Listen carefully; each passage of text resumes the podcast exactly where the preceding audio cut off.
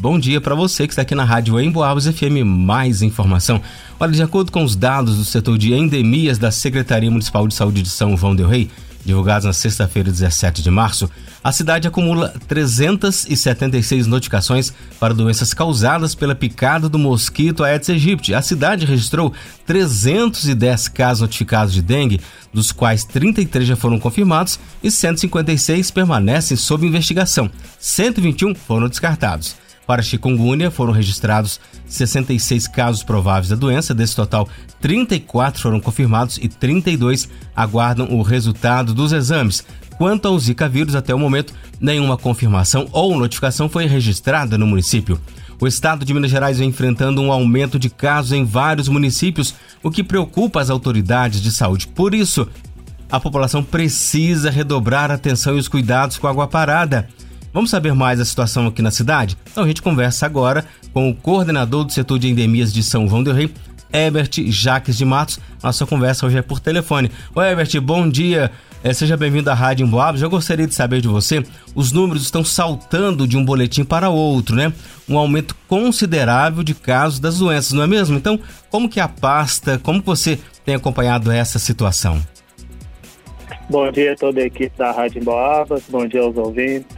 Então, é, a situação é, é, preocupante porque os casos realmente estão soltando a cada, a cada boletim que a gente emite, né? E a gente tem acompanhado de perto essa situação porque já era previsto uma epidemia de dengue e a gente tinha um alerta que poderia ocorrer uma epidemia de chikungunya em todo o território nacional, né? A gente trabalha para que isso não ocorra, mas fica preparado para a, a, possível situação, né? E o que nos preocupa bastante é que a desde o primeiro caso comprovado de chikungunya, é, o índice de, de positividade do, dos demais casos foi muito rápido, foi dentro de um mês, né? Igual é, tivemos 33 casos confirmados de dengue ao longo do, do ano, desde de, do início de janeiro até o momento, né? Os casos de chikungunya dentro de, de um mês, dentro de 15 dias, já, já superaram os casos de dengue. Então a gente tem que monitorar isso de perto, né, fazer uma investigação muito, muito detalhada desses casos, para que não passe nada despercebido pelo setor. Ô Herbert, quais são os motivos desse aumento de casos? Você já disse, né, sobre esse provável aumento que teria aí é, em 2023, mas qual que é o motivo? Ou os motivos, né? A gente já tinha essa previsão, né? Na realidade, ela é prevista para o ano passado, de, desse, desse surto de casos de, de dengue e principalmente chikungunya ocorrer em 2022, né? É, felizmente, em 2022 a gente conseguiu conter a situação, mas agora no início de 2023 a gente foi chegar, né? É, a previsão se concretizou. E como eu falei, já estava previsto pelo Ministério da Saúde. Isso se deve à própria evolução das doenças, né? à própria evolução do vírus. É, como é falado, que a cada dois anos está sujeito a epidemia de dengue, né? E isso não foge da evolução do mosquito. Então, de dois em dois anos é previsto a epidemia de dengue. E pela evolução do vírus da chikungunya, foi previsto para o ano de 2022 e 2023 uma epidemia também de chikungunya a gente vê que não é só o município de São João del Rei, tem vários municípios de Minas e, e do Brasil que estão passando por essa situação. Agora eu queria que você falasse um pouco para a gente sobre a, a, diferença ou a semelhança né, dos sintomas entre dengue, chikungunya e zika. Inclusive zika a gente quase não tem caso nenhum, não é mesmo? Aqui na região, por exemplo, a gente não tem, não é? Não, é, até o momento não foi comprovado nenhum caso de zika, né? Mas a, a, as doenças são muito semelhantes. Né? A, a dengue é, é, a forma mais grave das doenças, né? quando comparada à chikungunya e à zika, pois porque ela causa febre, dor no corpo, dor de cabeça, dor nos olhos, falta de ar, pode ocorrer manchas na pele e muita indisposição. E nos casos mais graves de dengue, pode, pode provocar hemorragia que leva a pessoa a óbito, né? Já a chikungunya também causa febre e dor no corpo mas as dores são concentradas nas articulações, diferentemente da dengue, que as dores são predominante, predominantemente musculares, na chikungunya essas dores são nas articulações, é inchaço e dor nas articulações. Alguns sintomas da chikungunya podem durar em torno de duas semanas, é, mas as dores articulares podem permanecer por mais dias, é, podem chegar até a meses. E a diferença da chikungunya é que os casos de morte são mais raros, mas em virtude dessa persistência da dor, a, a qualidade de vida fica mais afetada, porque no caso de dengue, a recuperação é mais longa, então afeta mais a, a rotina do indivíduo, né? A zika, por ser, é, ela é mais, é uma doença que causa sintomas mais leves, e os pacientes que, que passam por essa enfermidade apresentam a febre mais baixa do que a, a chikungunya e a dengue, e tem olhos avermelhados e uma coceira característica. Em virtude dos sintomas, muitas vezes a, a, a zika é confundida com alergia, por causa desse sintoma de coceira. Né? A, geralmente a zika não causa morte e os sintomas não duram mais que sete dias. No entanto, é importante lembrar que gestantes e bebês, eles são mais afetados pela doença, né? Que ela pode gerar microcefalia. Então é muito importante gestante, é, quem tem criança pequena, tomar bastante cuidado com as medidas preventivas, que apesar de ser uma doença mais leve, ela pode ocasionar danos irreversíveis. Né? Ô, Herbert, a gente falou aqui na abertura do programa sobre os 310 casos notificados de dengue. Aí, é, praticamente 50% já passaram pelo teste, já tiveram o resultado do, do teste, e a outra metade aguardando aí o resultado, estão sob investigação. Mesma coisa do chikungunya. Uh, mais um pouco da metade né, já passaram pelos testes, foram confirmados, e o restante aguardando o resultado dos exames. Onde que são feitos esses exames? Tem exames suficientes aqui na cidade? Por que, que eu faço essa pergunta? Porque aumentou muito o número de notificações, né? E esses exames já estão aí, a pasta estava preparada para atender esse número de notificações? Então, a gente tem o privilégio de possuir um laboratório epidemiológico em nosso município, o laboratório é do município, né? E não, são, não é todo município que tem esse privilégio. E sim, a gente tem um laboratório que ele funciona muito bem, atende muito bem ao município né? E a gente tinha a previsão, né? Estava preparado, só que a gente depende da demanda, né? E devido à demanda, a gente faz no nosso laboratório dois tipos de testes, né? É o teste rápido e a sorologia IgG e IgM. E, o, e tem um outro teste que é coletado em nosso laboratório, mas é encaminhado para a FUNED, BH. Eles fazem a análise para a gente, que é biolo, biologia molecular. Né? Então, no caso, o teste rápido, nesse momento, a gente está em falta. E, mas a gente está fazendo normalmente a sorologia IgG e IgM. E a coleta para a biologia molecular encaminhando para BH, para fazer essa análise. Você falou que está em falta, tem previsão de quando retorna? E esses exames que são feitos em Belo Horizonte, tem um, um tempo médio para o resultado? Então, o teste rápido está em falta, mas a aquisição dele é rápida, não um processo demorado. Então, já, já foi feito o processo de aquisição e provavelmente ou no final, mais no final da semana, ou no começo da outra, já está regularizado. Mas permanece normalmente a sorologia IgG-IgM, né? O teste rápido, a diferença, o teste rápido, o resultado costuma sair no mesmo dia. A, a diferença da sorologia IgG-IgM, que dependendo da demanda, ela pode sair o resultado no mesmo dia ou no dia seguinte. Então a gente fica com uma variação muito pequena. Já a biologia molecular, que é o caso de análise mais complexo, detecta se for um chikungunya, o sorotipo de dengue que a pessoa está, que é coletado aqui mandado para a BH, esse sim demora um pouco o resultado. Pode demorar até um mês para a gente receber o resultado desse teste.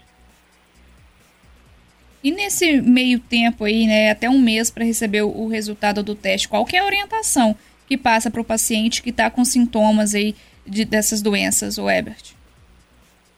Então, é, na verdade, quem faz a, a, a identificação do possível caso é uma unidade de saúde, né? Então essa pessoa vai passar por um médico que vai suspeitar da doença e vai fazer a notificação. Então, a partir do momento que esse médico suspeita de um caso, ele faz as orientações dos cuidados que a pessoa deve seguir, né, quanto à parte clínica. É, lembrando que não existe é, medicação específica para a doença, toda medicação indicada nesses casos são para os sintomas. Né? Então não existe um remédio que cure a chikungunya, não existe um remédio que cure a dengue. Você tem que passar todo o período de infecção e você é medicado para os sintomas que essa doença te causa. Né? É, você vai tomar um remédio para baixar a febre, um remédio para dor de cabeça. No caso da coceira, você pode tomar um, um antialérgico. Né? Lembrando que isso tem que ser indicado por um médico, que ele que vai ter a avaliação do caso. A questão epidemiológica, nesse período que a pessoa está infectada, ela deve ficar, manter o período de isolamento, né, de, de repouso, e fazer o uso de repelente, tanto repelente aplicável no corpo, como aqueles aerosóis, repelentes tomados, usar na residência para evitar de contaminar as pessoas de convívio que convive com ela ali dentro. O Herbert, tem uma reportagem do Estadão que diz que o Ministério da Saúde tem atrasado o envio de inseticidas contra o Aedes aegypti, o transmissor da dengue, chikungunya e zika, né, na fase adulta, que são utilizados na nebulização espacial, né, conhecida aí como fumacê. É, tem escassez do insumo e atraso no repasse a estados desde o ano passado, de acordo com a reportagem. Agora, em São João del Rei, como está a situação nossa?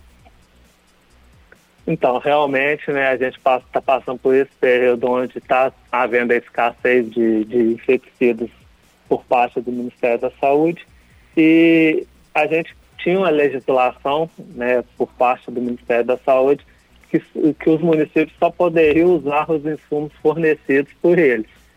Né, e diante dessa escassez, o Ministério da Saúde passou autonomia para os municípios adquirir inseticidas.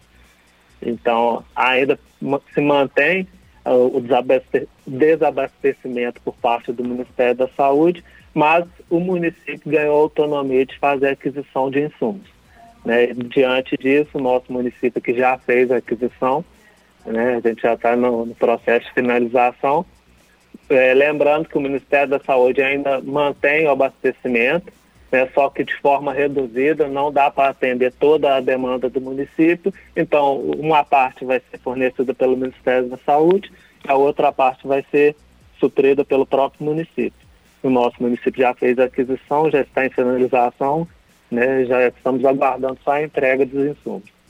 Ô, aproveitando a oportunidade, então, explica um pouquinho para a gente como que funciona o Fumacê. É, todo caso suspeito de alguma das doenças, dengue, chikungunya, zika vezes, né, ele é, passa por uma notificação compulsória. Então, toda pessoa que dá entrada em, uma, em um atendimento que for um caso suspeito de alguma dessas doenças, é feita uma notificação é, compulsória e essa notificação é encaminhada para o setor de endemias, para o nosso setor, né, e a pessoa é encaminhada para o teste. E Diante das notificações recebidas pelo setor, a gente faz uma investigação do caso e todo caso provável de dengue, chikungunya ou zika vírus deveria ocorrer esse bloqueio de transmissão. É, o município ele não possui veículo fumacê, o veículo é do Estado, então o município faz esse bloqueio com aquela bomba costal, que é o, o BV portátil que a gente chama. Né? E, então, todo caso notificado de dengue, chikungunya ou zika deveria ser feito um bloqueio de transmissão. Diante do desabastecimento do estado de inseticidas, houve uma alteração. Né? A gente agora só faz o bloqueio de transmissão nos casos confirmados. existe, para algum... dengue. existe alguma e... previsão? Então, com, conforme eu falei, a gente já adquiriu o, o, o inseticida, provavelmente no início da semana que vem a gente vai estar em posse dele, aí vai retomar o processo padrão, né? Mas até então o município está realizando o bloqueio de transmissão nos casos positivos de dengue e em todos os casos suspeitos de chikungunya, né? A única alteração foi essa. A gente só está fazendo bloqueio nos casos já confirmados de dengue, mas todos os casos suspeitos de chikungunya estão havendo bloqueio de transmissão. Aí que a equipe vai na área, faz o tratamento nas residências e passa a outra equipe na rua fazendo a dispersão de inseticida. Agora, isso aí, então, um caso em locais específicos, não quer dizer que seja na cidade toda, né? Isso é não. de acordo com o, o, que você falou, esses números coletados, né? A gente só pode fazer o bloqueio de transmissão, que é o conhecido fumacê, é, diante de uma notificação. tem que ter uma notificação daquele endereço, né? A gente não pode aplicar aonde que, que quer, conforme solicitação da população, a gente não pode fazer esse trabalho.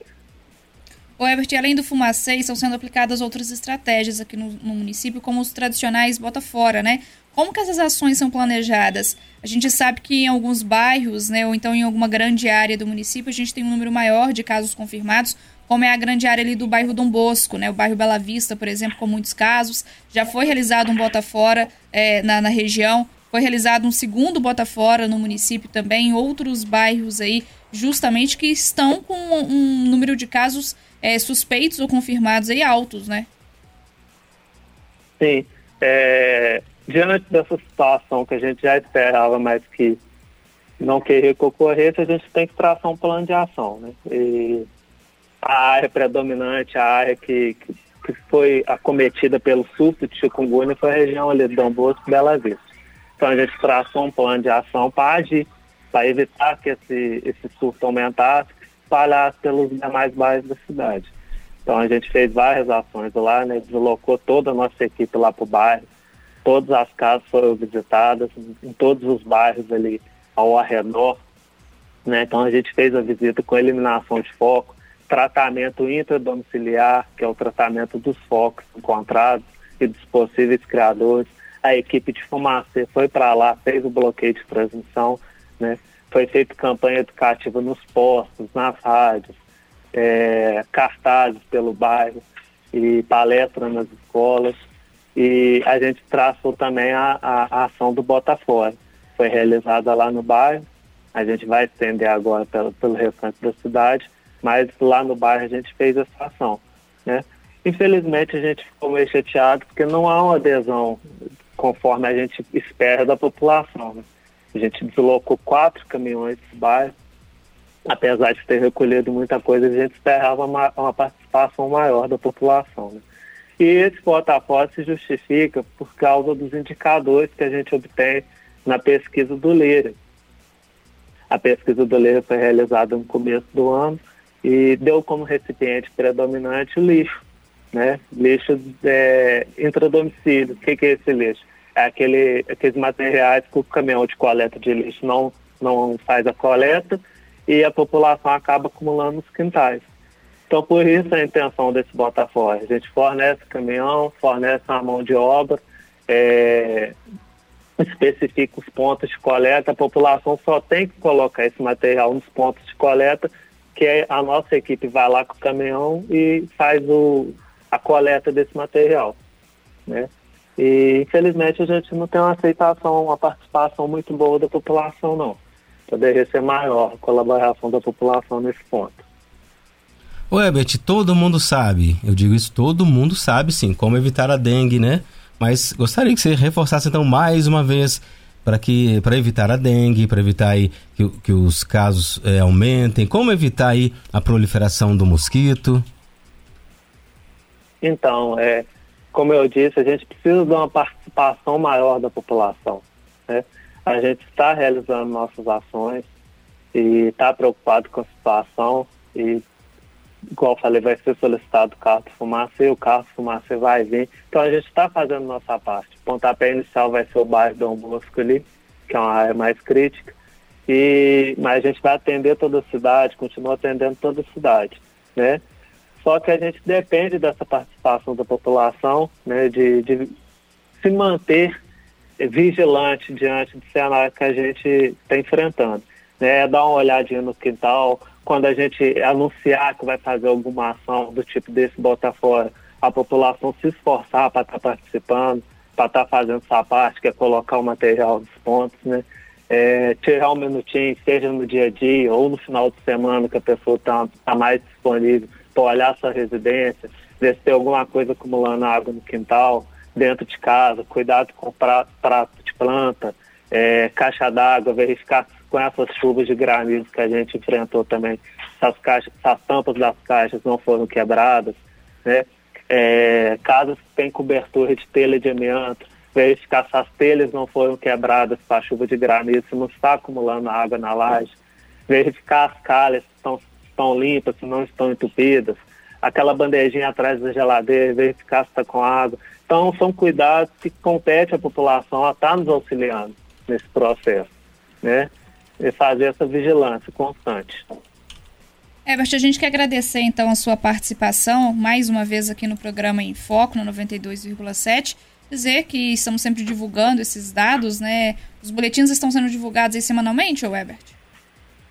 Sim, vai, estão sendo e vão continuar sendo divulgados toda semana. Tá certo. Então é isso, né, Ângelo? Conversamos via telefone com o coordenador do setor de endemias de São João del Rei, Herbert Jacques de Matos, que faz esse alerta sobre o alto número de notificações para doenças causadas pela picada do mosquito Aedes, principalmente dengue e chikungunya. Ô Herbert, muito obrigado, viu? Precisando de alguma coisa, estamos às ordens sempre aqui, ok? Eu que agradeço, né, eu sei disso, sempre posso contar com vocês e da mesma forma nos colocamos à disposição de vocês de toda a população, né? Ô, ô Herbert, a última informação, Teledengue, reforça pra gente qual número? É 3379-1565. Pode fazer denúncia anônima, ah, tem um lote vago aqui do meu lado e o pessoal não, não limpa, tá cheio de, de, de, lixo? Pode, né? Com certeza, a pessoa não precisa se identificar, só peço que passe o maior número de informação possível, né? Colete o maior número de informação possível para a gente conseguir atender de forma satisfatória essa demanda também. É isso aí, então.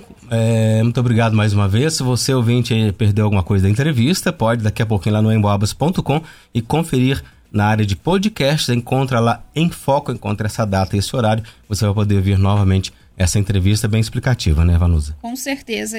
O pessoal pode acompanhar por lá e compartilhar as informações também, né, o, o Ângelo? Opa, melhor ainda e fazer, né? E praticar, né? É isso aí.